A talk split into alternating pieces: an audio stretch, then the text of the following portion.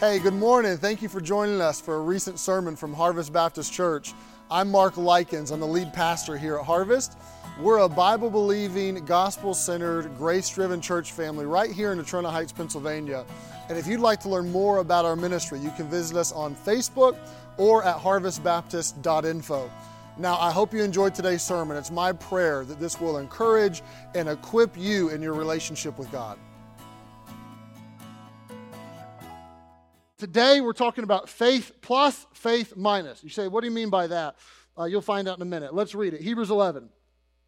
Now, faith is the substance of things hoped for, the evidence of things not seen. For by it, by faith, the elders obtained a good report. The ancients, the people of old, got a stamp of approval. Got, they were said that they were righteous by God uh, because of their faith. Verse 3 Through faith, we understand that the worlds were framed by the word of God, so that the things which are seen were not made of things which do appear. And by faith, Abel offered unto God a more excellent sacrifice than Cain, by which he obtained witness that he was righteous, God testifying of his gifts, and by it he, being dead, yet speaketh. I have two points for you this morning one from verse number three and one from verse number four. And the first point is this faith plus. Faith plus what? Faith plus reasoning. Real faith intersects with our intellect. And I know we touched on this briefly last week, but part of the beauty of covering a series and, and, walking through a portion of the Bible is that you get to circle back around to the common themes that are in uh, the text of Hebrews chapter number 11 and slice them from different angles. We understand. That's the Greek word noeo. You know what that word means? That means that we perceive with our mind. We think, we ponder, some have even said it this way, we conclude from the evidence. What this is saying is that faith intersects with our intellect. We understand, we think, we ponder, we conclude from the evidence. We do not dodge our intellect. Now, I want you to think about this process. We reason, we think, we understand, and then by faith, we commit ourselves to something. That process of our faith in God and our faith in His Word is no different than what we do really every day of our lives. If you have a medical issue and you need a surgery, you may get a second opinion so that you can have someone else think through it with you. Then you're going to look at which hospital, which doctor. The hospital I go to matters. The doctor I use matters. Not all surgeons are created equal. I want to get a good one. And you're going to look and ponder. But eventually, when you decide that you want to elect for the surgery, although you have engaged your intellect as best you can, you have to come to a point where you say, I will put myself on the table. And that's a scary proposition.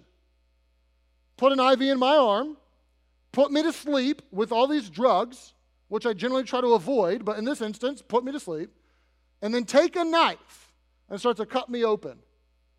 How'd you do that? How, how did you willingly lay down on the table? By faith. Without or with your intellect, though? With your intellect, right? Faith doesn't go around your intellect, faith goes through it. And what Hebrews 11, verse 3 is saying is that this is the way faith works. You don't suspend your intellect, you don't put your brain on the shelf. You actually engage your intellect. And many times when someone comes to faith, they will testify the fact that I feel like I'm really thinking for the first time. I feel like I am actually thinking through the world and how it works. And, and I have a baseline for decision making that is more substantial than ever before. And I'm really thinking now. And what verse 3 says is let's take a look at the universe. Let's take a look at how we account for life.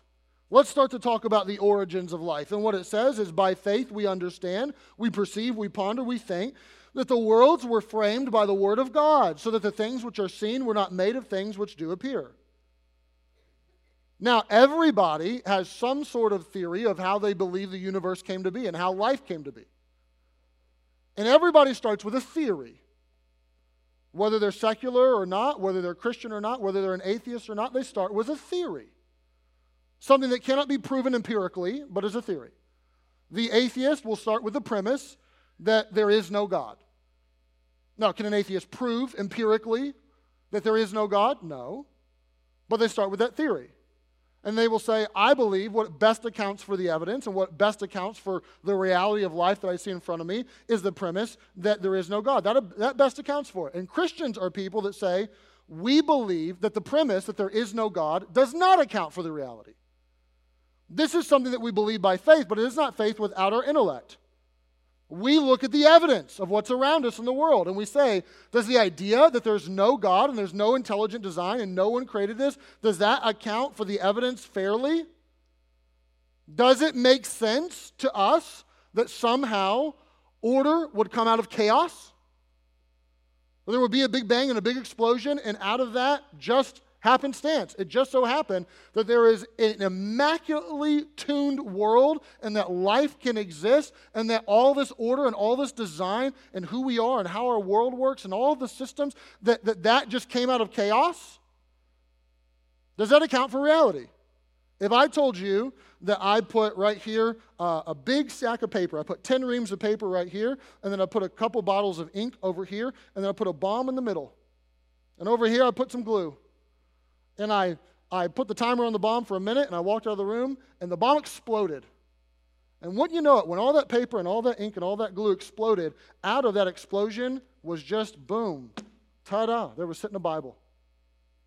There it was, cover to cover, paper folded neatly, in line, page after page, word after word. It, all, it just produced the Bible, this, this unbelievably ordered book. You'd say that's the craziest thing I've ever heard. That does not account for reality at all. Well, the premise that there is no God and that order came out of chaos and this big explosion just produced order is the same premise. And we look at that and say, no, no, no, no, no, no, that doesn't make sense. I'm engaging my brain, and my brain tells me that that does not, I've never seen that. Does the premise that there is no God make sense that, that there would be biological life that comes from, from non biological life?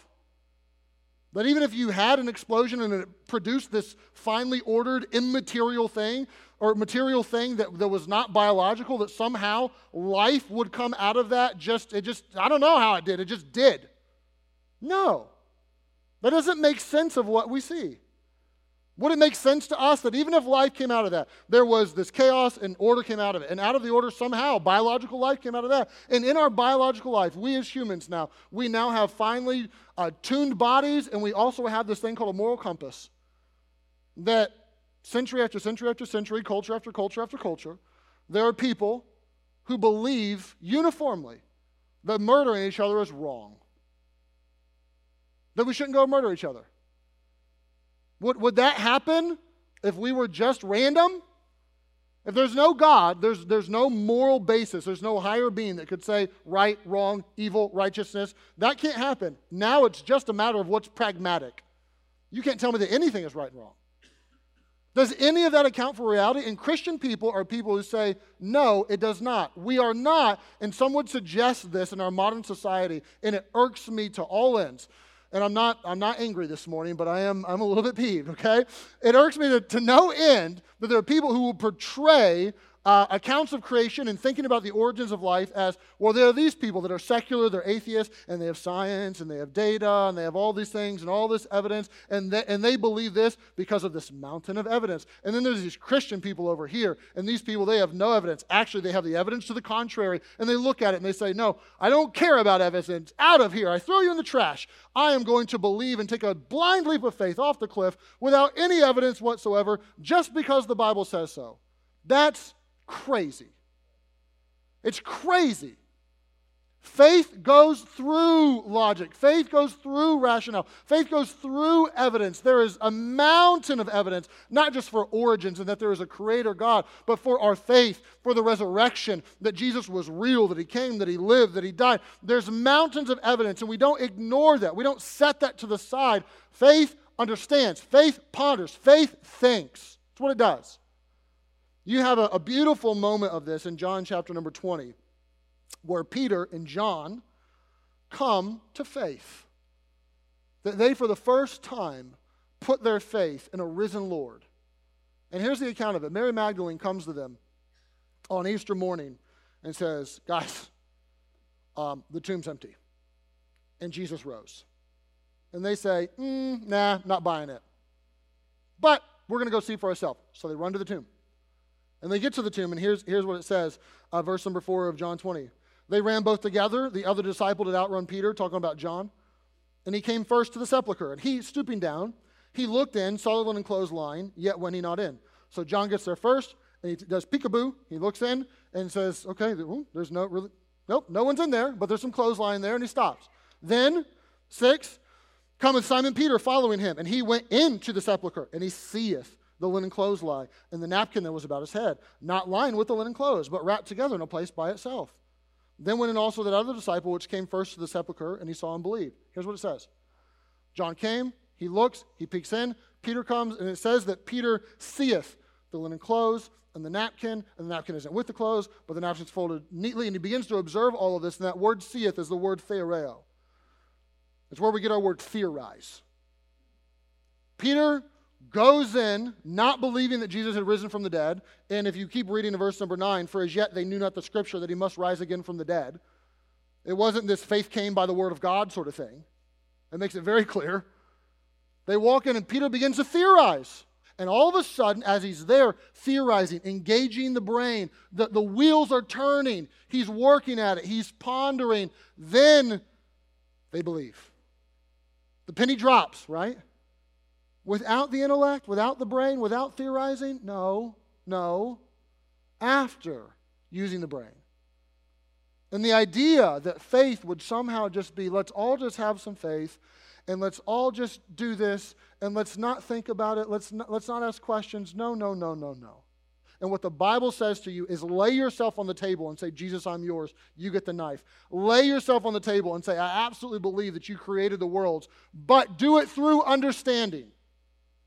Do it through the intellect. Don't avoid that.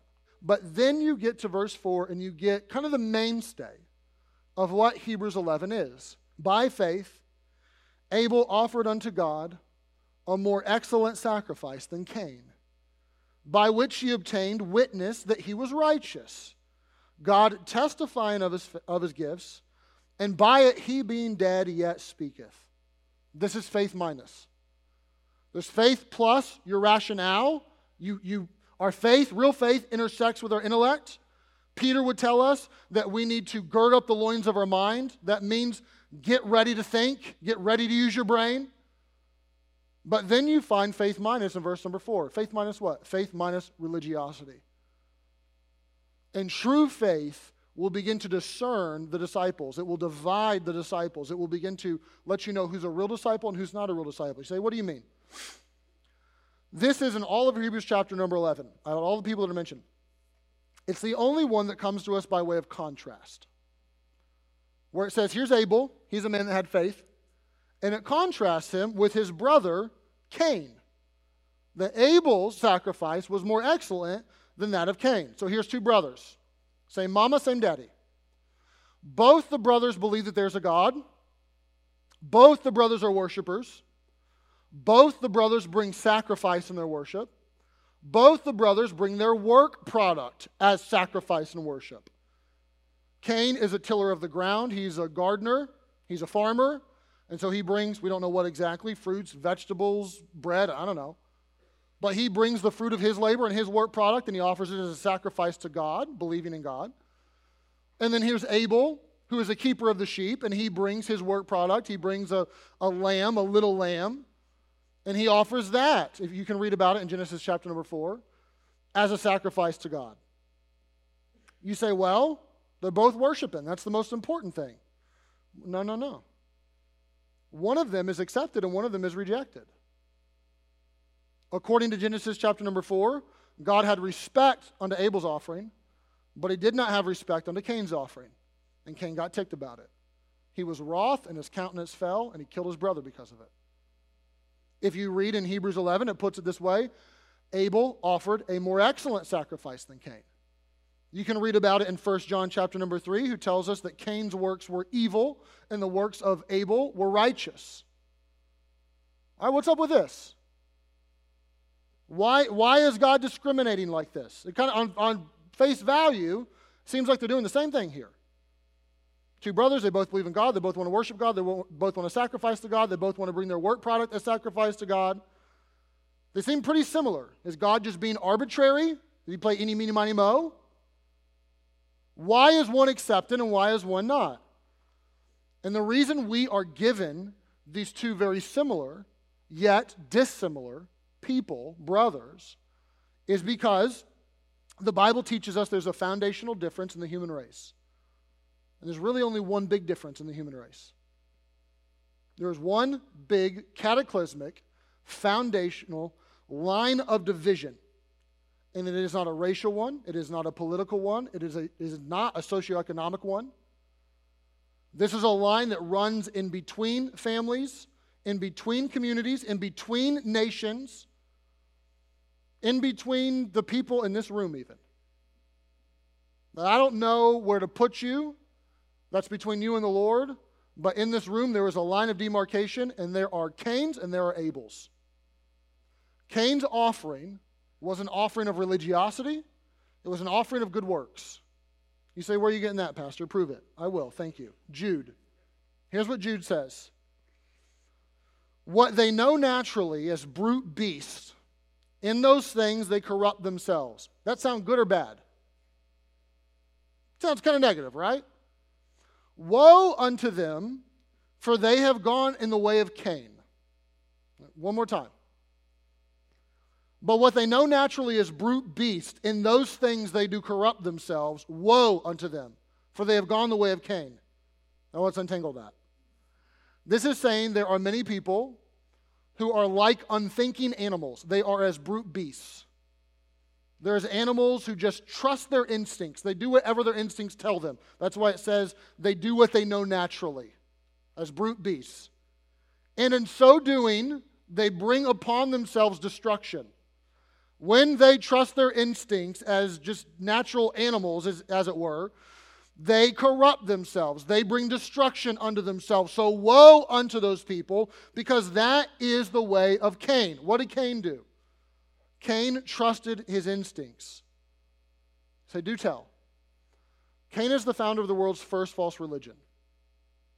And the first false religion is the prototype for every false religion that was going to follow that Cain trusted his instincts and essentially said, I want to earn God's favor and I want to earn good report, righteous, well done, you're approved, God having respect unto my sacrifice, and I'm going to earn it by my work. I'm going to earn it by my merit. I'm going to earn it by my effort. I am going to earn this just by being good and trying my best.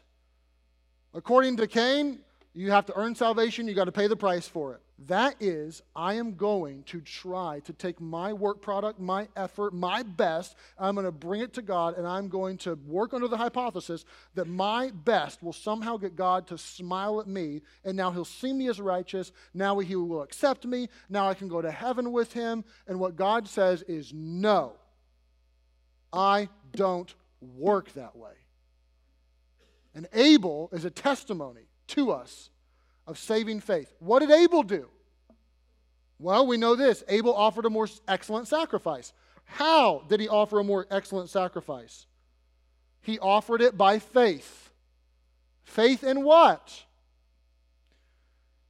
Abel's in Genesis 4 making a sacrifice. Certainly, Abel would have known the story of Genesis number 3 from his mama and his daddy. That's the story of Adam and Eve falling, them sinning. And what happens in Genesis chapter number three is extremely profound. And Abel, the penny dropped and he, he got it. It sunk in when he came to sacrifice. First of all, Adam and Eve sin. And with their sin, when they were previously naked and unashamed, now uh, they, they don't want to be vulnerable anymore. They feel very exposed because of their sin. They feel a lot of shame and guilt because of their sin. And so they construct for themselves a clothing to cover themselves, and they begin to hide from God. And God comes looking for them and he finds them and he pulls them out and he says, Hey, where, where'd you get your fig apron? Uh, and God tells them, That's not going to do. That covering's not going to do. That fruit of the ground, those, those figs, that's not going to do. I need to make you some, some skins of, some coat skins, some, some skins from animals. And presumably, does a blood sacrifice of sorts and takes those skins and clothes Adam and Eve. And then he says to them, there's a curse coming for Eve and there's a curse coming for Adam, but he, he curses the serpent first. He curses Satan. And he says, Satan beguiled you, Satan tricked you, but rest assured, Satan's going to get his. And there's going to come one day, this is what theologians call the proto evangelium, the first account of the gospel ever recorded for us in the Bible. There is going to come one day, via the seed of woman, a human that I will send, and he will take the devil and he will destroy him, he will squash him. But in the process, he will be wounded.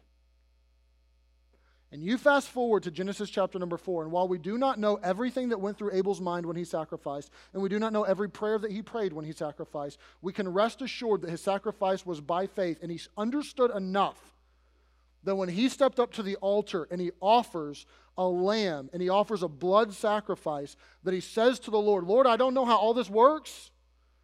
I'm not sure that I get all the ins and outs, but I know enough to know that I, I, I, can't do this on my own. And just as my parents needed that sacrifice to cover them, I need this. Just as you're going to send the wounded one, I present to you the wounded one in a blood sacrifice of a lamb, and I give this to you. And by faith, I trust that you will somehow accept this, not because of who I am, but because of what I'm doing. Whereas Abel stepped up, or Cain stepped up, and Cain said, here's my best. Here's here's here's what i got. You let me offer to you what, what is what is my best lord. Accept me on this basis. And while on the outside they look the same god says no they were different one was religious. One trusted in himself. One's the way of cain. It's evil. It's wrong. Don't do it. It's instinctual but don't do it. And one is right. One is a heart of faith trusting in me. And god chose to take that and down through the centuries use that as a way to scream of the sacrifice that was coming. And so what happens? It's not just Abel. Noah steps off the ark and he offers a blood sacrifice. And Abraham is called into the promised land, and once he gets there, he's told to go up on Mount Moriah and offer a blood sacrifice. And it's a bit, bit confusing to Abraham, but by the time he gets up there, what does he find? He finds in the thicket a ram, a male lamb, with these thorns wrapped around its head. Right? He, fi- he finds this lamb with a crown of thorns, and God says, That's the sacrifice, offer that. You get to Moses. The Passover is coming. What is the Passover? That the death angel would pass over you if you take a male lamb and you sacrifice it and you put the blood on the doorpost. You can't put good poetry on the doorpost. You can't put diamonds and jewels on the blood on the on the doorpost. You can't put a live lamb there. You have to put the blood. It's a blood sacrifice. Put it there, and I'll pass over you. My judgment will not be upon you. You get past Moses and you find that they start the temple, and immediately there are sacrifices that begin to be made. And then the temple's torn down, and so they come in Ezra and Nehemiah and they rebuild the temple. And there, what's the first thing they build? An altar, and they begin the sacrifices again. Why? Why all this blood? Why all this guts? Why all this gore? And why don't we do this today? I don't, I've never offered a lamb or a sacrifice or some sort of goat or anything like that. That's bizarre. That's weird. Because it all pointed to that there was a permanent sacrifice coming, a sacrifice once and for all, as Hebrews would say, that was coming for us on our behalf. And the Lord Jesus, who John would say is the Lamb of God that takes away the sin of the world who would give of himself, who would shed his blood, who would be our sacrifice. And we look back now to that by faith, by the way of Abel. And if we will go away from the way of Cain and trusting ourselves or our baptism or our, our good works or reading the Bible or praying or any of the rest of it, being a good dad, whatever, move away from that, but move to the way of Abel and saying, by faith, I trust in the sacrifice, not in myself. Then the same thing happens that happened with Abel. What happened? God gave witness. Read the verse, verse number four. God gave witness and God gave testimony that he was righteous. Did Abel operate by faith because he was a righteous man? Or was he a righteous man because he operated by faith? And the latter is true. It wasn't that he was inherently good in and of himself, but because he had by faith trusted in the sacrifice. God said, even though, rest assured, Abel had his foibles, Abel had his problems, but God said, because of your faith, you're righteous. Not because of your works, because of your faith. And the same is true to this day. He, being dead, yet speaks. He still preaches a sermon. Whether you realize it or not, this morning you had a sermon from a dead man. He still speaks that we trust in the sacrifice and in the finished work of Jesus on the cross as a lamb slain without blemish. The plan of God from the foundation of the world. That we rest in Him and we trust in Him. And if we will put our faith and trust in Him and Him alone, then He says, You're righteous. Heaven is your home. You are mine. You have my smile. And boy, that's worth celebrating. Because I don't know about you, I'd get real worked up if it depended on me. That seems very anxiety ridden to me, does it not? How do I know if I did enough good? How, how do I know if my goods can outweigh my bad? Does it have to just 51% to 49%? 60 40? 70 30? 90 10? What's the ratio? Am I hitting the ratio? That produces a lot of fear and a lot of anxiety and no rest. But when it's not about me and it's not about my resume, but it's about his referral, whew, I can rest in that. Heaven's not a reward for the righteous, it's a gift for the guilty. The people that have said, I got nothing, but I trust by faith in you, Jesus. And then he saves us. Now, we're going to pray in a minute. We're going to have communion in a minute. And communion is meant for us to look back not just at the Passover that happened, but when Jesus at the Passover sat there and said, Whole new ball game, fellas. I'm going to be the sacrifice. My body will be broken and my blood will be shed, and I will be the sacrifice once and for all. Trust in me and rest in me. And if you have never done that, if you've never put your faith in Jesus, but you have operated fundamentally by the way of Cain and by your good works, I want to invite you this morning to put your faith and your trust squarely, solely, exclusively on the Lord Jesus Christ, and He'll save you.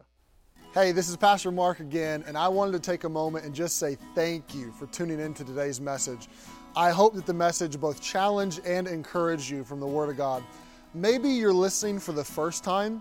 I want you to know that we believe the most important decision you'll ever make is the decision to know Jesus in a personal, intimate way. To find out more about that, you can visit harvestbaptist.info forward slash gospel.